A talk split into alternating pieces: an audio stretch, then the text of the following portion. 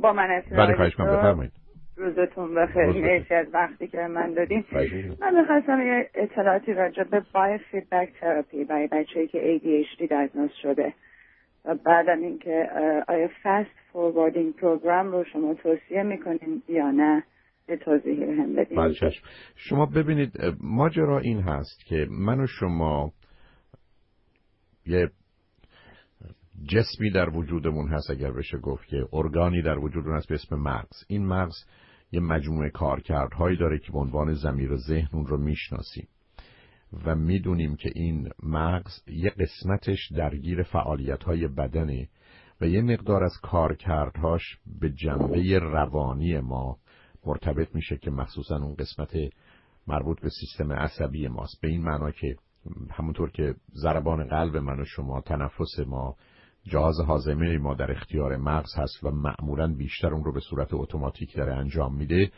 من و شما یه قسمت آگاه تری داریم که به نوعی می‌تونیم درش دخالت و کنترلی داشته باشیم که جنبه های روانی من و شما رو داره. اما می‌دونیم که به هر حال به نوعی ما می‌تونیم تأثیری در همون قسمت های فعالیت های فیزیکی بدن هم داشته باشیم. یعنی انسان می‌تونه ضربان قلبش رو کاهش بده انسان می‌تونه تنفسش رو یه کمی مرتبتر کنه یا کم کنه.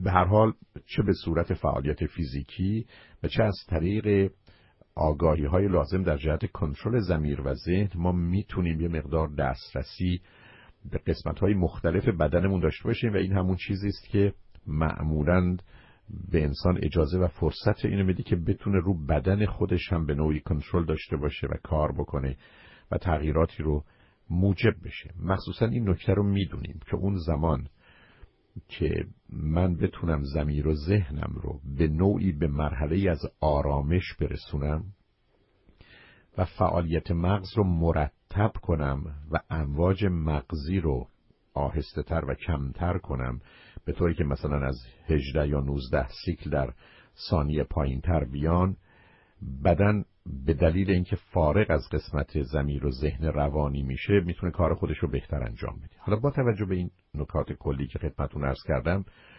روزی که شما با یه کسی روبرو هستید که کمبود توجه و تمرکز داره یعنی attention deficit داره و یا علاوه بر اون ممکنه بیش از حدم فعال باشه هایپر اکتیویتی داره یعنی فعالیت های بیش از حد داره.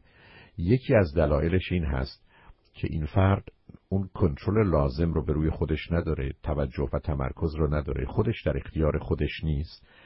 و یه دلیلش هم این هست که به خاطر اینکه خودش در اختیار خودش نیست اولا قسمت های از بدنش هم احتمالا غیر عادی کار می‌کنن.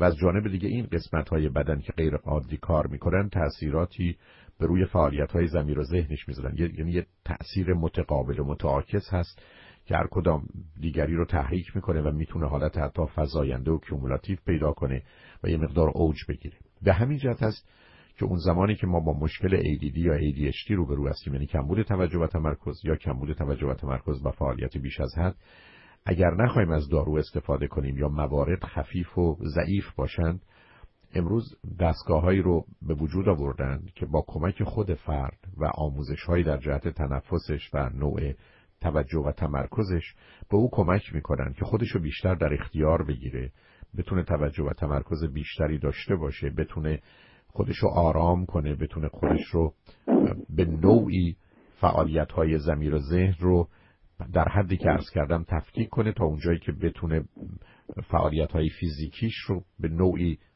پایین بیاره یا کنترل کنه در حالی که زمیر و ذهنش رو هم از یه آرامشی بهره مند می‌کنه. به همین جهت است که دوستانی که در این زمینه کار می‌کنن به نظر من روی موارد خفیف و ضعیف ADD و ADHD کار بیان فیدبک می‌تونه مفید و موثر واقع بشه و به همین که توصیه می‌کنن. هزینه های اون یه مقدار مسئله هست. البته اگر از این طریق بتونن به درستی استفاده کنن خود فرزند ما هم در این باره همکاری های لازم رو بکنه خوشبختانه این تاثیرات به مقدار زیادی می‌تونه تداوم پیدا کنه و دنبال دار باشه در حالی که استفاده از دارو با وجودی که یه مقدار تاثیرات جنبی و جانبی داره اشکال دیگرش این است که موقتی است و مجرد که دارو هست میشه تقریبا ما به حال بد قبلیمون برمیگردیم.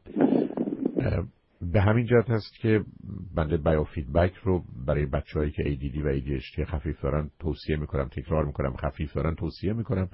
ولی اگر کار نکرد و یا احتمالا مسائل و مشکلات دیگری به وجود آورد بهتر اون است که حتما از دارو استفاده بشه این مشکل نداشت سوال دیگه ای که از خدمتون دارم براش پیشنهاد شده که این پروگرام فست فورواردینگ رو شروع بکنه به خاطر اینکه از لحاظ درسی در مدرسه خیلی پایین تر آمده و برای اینکه بتونه بهش کمکی باشه. همونطور که فرمودیم واقعا خب از لحاظ هزینه اینا بسیار پروگرام های گرونی هستن. ولی نمی‌دونم که این تا چه حد واقعا می‌تونه اثر مثبت داشته باشه. نه اونو دیگه باید امتحان کرد. نه با بچه ها فرق می‌کنه عزیز. من گفتم اگر موارد این صدای اضافه ای که از تلفن شما میاد واقعا اذیت کننده است بشه فکری براش کرد ممنون میشم. من متاسفانه از روی تلفن آقای دکتر دارم باتون صحبت می‌کنم. ولی من یه تمنایی همیشه کردم. هر وقتم فرصت بشه خواهش می‌کنم نکنی چون شنونده های ما بدن گله می‌کنن چون بعضی واقعا صدا رو خوب نمیشن اینا که اضافه میشه مسئله است. یعنی که از این بابت ممنون میشم. از این سل ها که واقعا بیماری سل داره میشه شاید می‌تونی بیرون بیاد. به هر امتحانشو باید کرد. متخصصی که باید بچه رو ببینه و بعدم اگر واقعا پیشنهاد می‌کنن که مقدار تو برنامه های سریعتری در این زمینه بگذارن با توانایی های بچه رو دید میزان عقب افتادگی رو دید و اصولا این هدف ها به خاطر پدر و مادر هست یا واقعا با امکانات بچه سازگاره.